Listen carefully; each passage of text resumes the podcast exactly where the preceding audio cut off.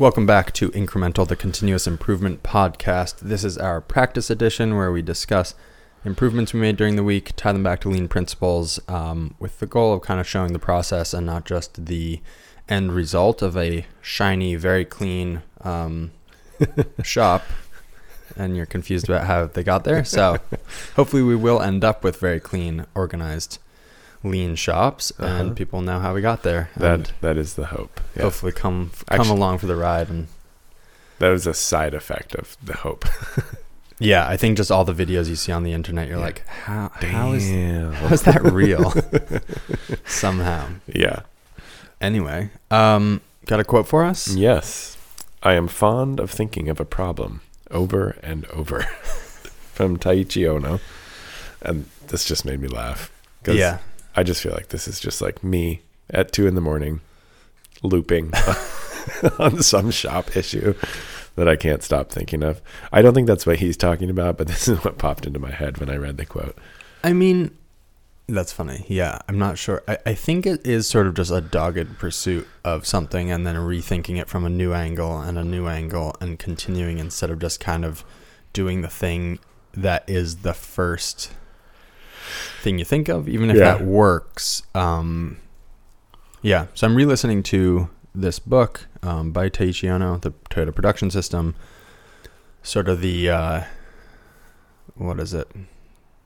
Like the Ur book The er. on, on the Toyota Production System. Uh, it's sort of the guy who came up with a lot yeah, of the it's stuff. like the original So published document, right? yeah, so not to say it's like the most useful or the best, but it is They, by him. yeah, Um, so it's interesting to hear how they came about, um, h- how it all came about, what the process was for implementing it.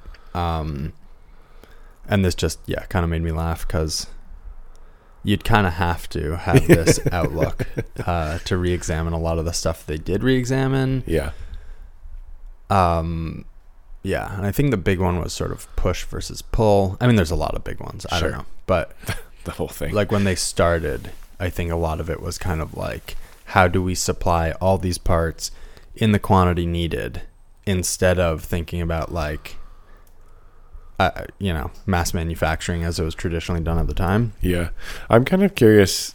I don't know where we would find this information, but kind of curious about the.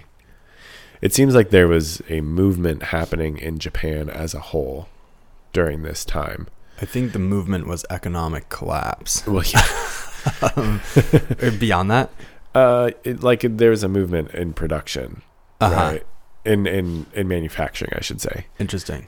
that spurred you know there was a moment where the US was really concerned about Japan being an economic rival right and Hmm. like because they were manufactured, and still they're an economic powerhouse still Yeah, um but because they were so good at manufacturing and they were doing making so much stuff so well and so cheap yeah, comparatively. Um so I feel like there was a lot going on not just Toyota.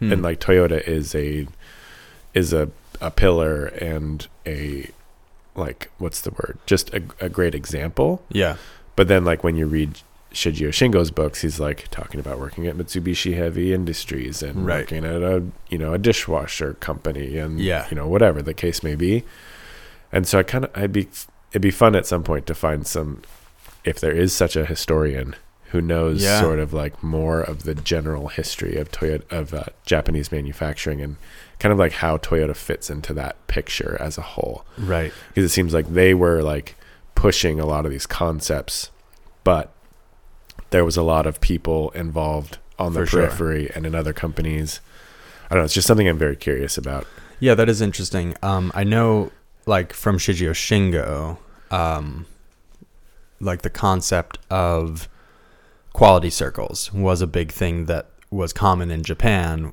and they were Uh-huh. getting near zero defects shipped. yeah And in the U.S., there was a bit of consternation about like how they were doing it, and then trying to bring in bring quality circles into the U.S., which was kind of like a group huddle every time there's a defect uh-huh and then how do you eliminate that defect from happening again yeah instead of kind of like this like quantitative um what percentage reject does this process have and you just kind of write that into your costs and Yeah. it's all okay.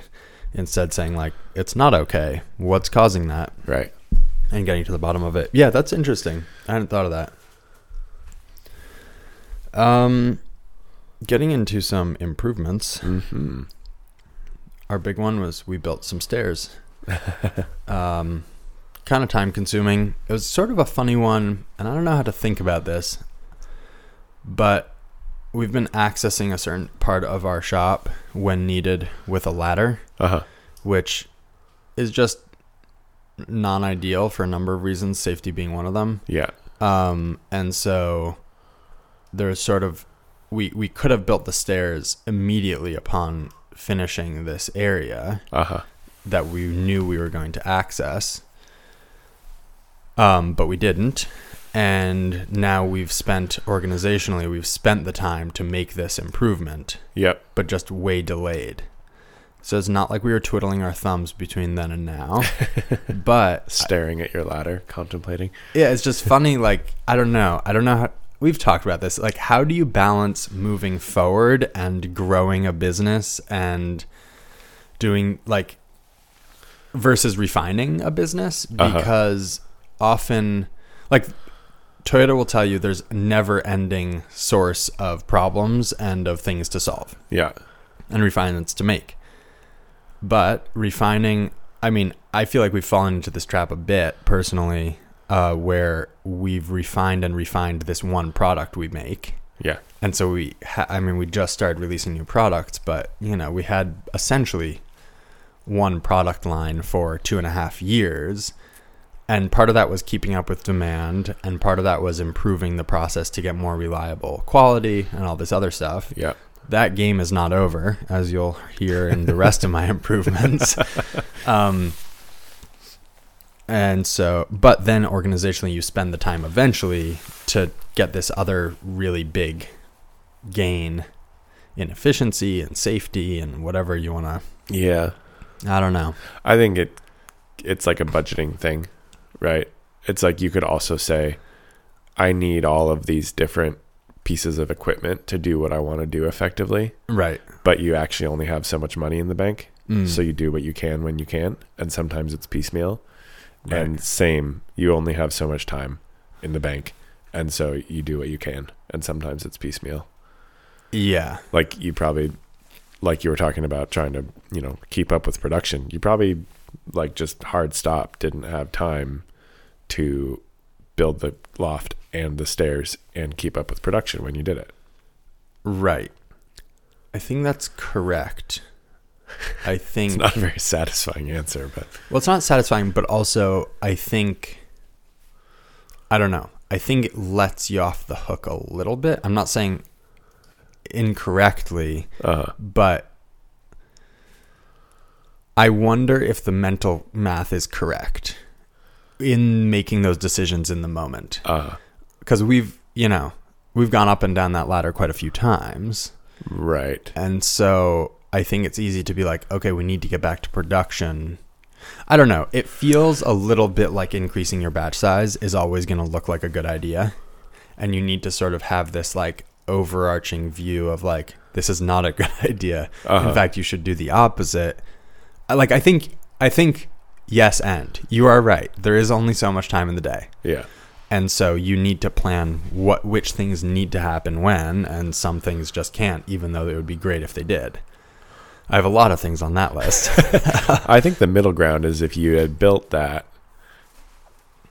and used a ladder and then never built a set of stairs. Sorry, sorry, that's not the middle ground.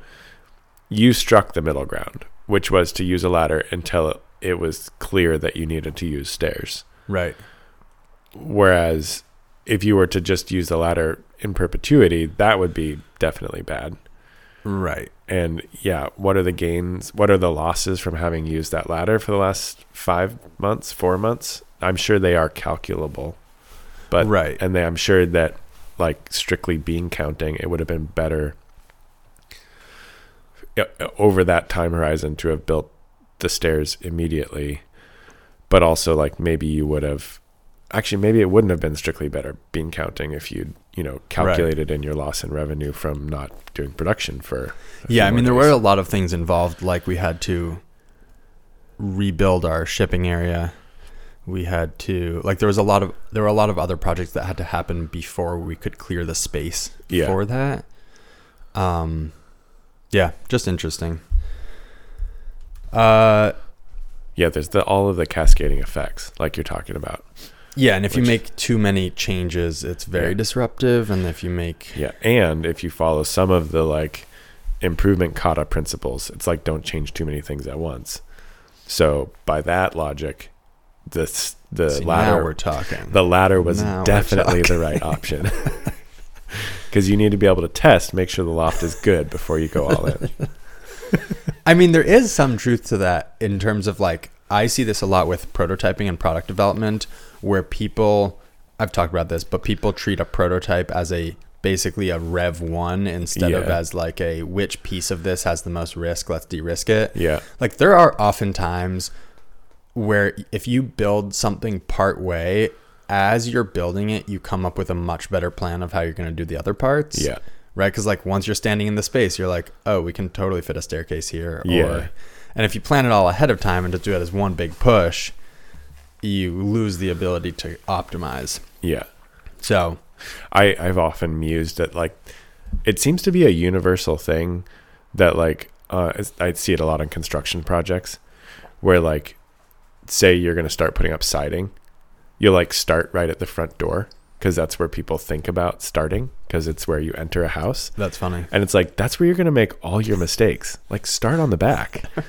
and, it, and it's like such a classic thing that we do That's funny. is like starting on the focal point, starting on the difficult Mm. part, something like that. Where recently I've just been like, like yesterday we were doing electrical work in the new shop, and Corum was going to start pulling wire, and I was like, okay, well, even though we're talking a lot about like the big three phase circuits for the machines, like go pull those 120 volt outlets first, so you understand the system before we like right. chop all the expensive wire too short. That's smart. Yeah. I And think it's about hard that- to remember. For it's Yeah. weird that it's hard to remember though. Like Well, so um, in starting lean, a big recommendation that I think makes a lot of sense, but is not sexy, is like where should I start with Kanban? Like go Kanban your cleaning supplies. Like Yeah. go Kanban your non-essential business function items, Yeah. so you can sort of learn the ropes without disrupting production. And I think the second people are like, okay, we're going lean, and and I include myself in this Uh huh. you start on the things that you're dealing with every day that are like super critical. You're like, we're Yeah. doing Kanban. Let's so, Which like is understandable because those are where you're gonna ha- see the most effect. But yeah, it it is, could be a negative effect. but it could be a problem. negative effect. Yeah, and it's it is yeah. When I important to learn on not yeah, yeah de-risk the process. when I um I welded a cargo bike frame, uh I I started welding at the back for exactly that reason because welding thin wall tubing is a little tricky. Yeah. and I didn't have a ton of experience, and so all the weld. If you look at the welds, they get progressively better from back to front. Um, Nice. Anyway, so Um, uh, we didn't do any improvements this week. just just prepping to move a shop. yeah, we are down a person pretty Oh. much all week Oh, because damn. he was working on the new shop. Mm, gotcha. Yeah. Yeah. So just keeping up. Just keeping up. Cool. Well, I'll just, barely keeping up. I guess that means you have work, so that's good. We have yeah. It's all Um, coming together. Nice. Well, I'm excited to hear once you get in the new space. Yeah. As I mentioned, One week. we'll have more uh, insight into Ripe for improvement. big space, small space, Uh huh. pros and cons. Yeah. I'm sure there will be both, but a lot of learning, which will be fun. Um, so as I'm hinted at, uh, we, I, I spent a total of probably about ten or twelve hours redoing how the one inch cam buckle cam gets machined. Yeah. We are currently trying to release products. There are a lot of other projects. The current method or previous method, um, those jaws have probably been running for mm, a year and a half, Uh huh. making many thousands of parts in aluminum. Um, they just wore out.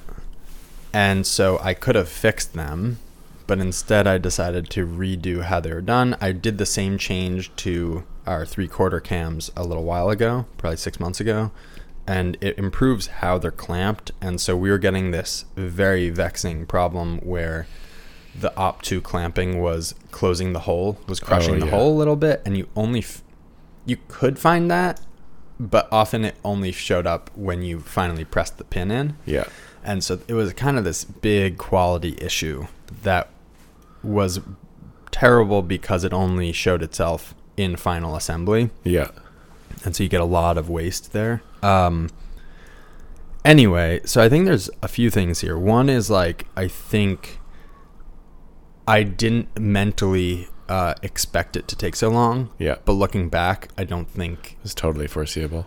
Hundred percent. Like if someone came to me and they're like, "Hey, can you redo our tooling for our part?" I'd be like, "Yeah, here's how much it's going to cost because it's going to be a lot of work, right?" But somehow for myself, I just sort of add it to this list and then Yeah. anyway. So I don't know if it's a bad thing, just a thing. Um, but uh, pretty cool improvement. It, it eliminates this one pretty serious defect. Um, it should imp- improve the life of the jaws. I also took the opportunity to do a lot of other improvements, uh, sort of testing new methods for machining the teeth more Uh-huh. efficiently. Did it Also- cut cycle time notably? Um, we're gonna find out today. Oh, So I ran one part, but I, you know, Yeah. it's not great data. Yeah. Um, so we're gonna run like 40 or 80 and see what that amounts to. Um, uh, using taller inserts for holding the op one block, which again should reduce the number of roughing mills we break. So just making a more reliable process. Um, the rougher would sometimes pull the part out of the old inserts, especially if there were burrs. So I think this will solve that problem. I'm hoping. Um, and then the other thing I did, which is interesting, is I, against your advice, uh, biased the part off center. Uh huh. One cool thing about that is the face of one of the jaws is completely flat and ri- and clamps on the cosmetic face of our part. Uh huh. And so if there's sometimes like if a berg if if a chip gets in there, it will get embossed into the face and then it'll Yeah. start marring the part slightly. So we have in the past sort of buffed out soft jaws and like deburred stuff, or, you know, just Yeah. sort of fix a, a small blemish. This is one f- completely flat face, so we can like take precision stones to it easily Oh, which is kind of nifty. I'm not sure this is very useful learning because like the number of parts where you can do that is low, but I would say something I learned is maybe thinking about making clamping faces as accessible as possible in a funny way. Like if they're proud of the rest of the face instead of like this deep pocket. yeah. I don't know. It's not super generalizable, Yeah, and there's the but it was question of of cool. whether it's faster just to make a new set. Yes. Yeah. I've been thinking about integrating all of the programs for machining them into the program set that we keep on the machine Uh huh. or something like that. Yeah. Or maybe we should just keep them on the computer and then you just shuttle them across as needed. But like really treating it as a process that needs to be It's a package deal. it's a package deal that you know runs. yeah. Um, I finally did that on the soft jaws a little while ago. Yep. I think I The mentioned blanks. on the podcast. Soft jaw blanks. Yeah. So, um, between needing one and having a set of two was probably about 25 minutes, Uh huh. whereas previously it would be like an hour and a half. Yeah. Um, so that was huge. Also, just reducing inertia. Yeah. Um, so that was nice. Um, and then I think I mentioned last episode, but manual pass through. Um, so there were a bunch of hand edits I was doing to the code. Um, I've been doing a lot of these. I forget if I mentioned this last week, but writing templates in different software of like even little phrases I use a lot. Uh huh. Like whenever a customer reach out reaches out, I like to say, you know, hey, thanks for reaching out, and then get into whatever. Yeah. So I kept typing that over and over and over in all these different platforms, and and in a lot of platforms you can create shortcuts Oh. where like you'll type a word and it will recommend this whatever you want, and that can Yeah. be five paragraphs, which is I think how most of us think about Uh huh. um, about using templates Yeah. instead of just like, wow, I use this phrase a lot. Why don't I Yeah. build it? Um, Sam showed me a cool app. I'm forgetting the name of it. I think it was like Lazy Board, Huh. And you can make.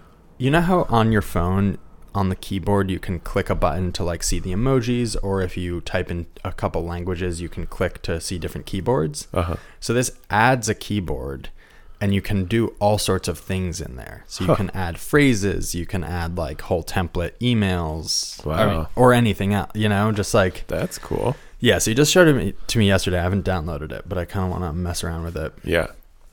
Um Interesting. That actually reminded me. Did last week on the pod had I run that back boring routine yet, or was I just about to? I think we were just talking about the relative merits of programming it or not. Interesting.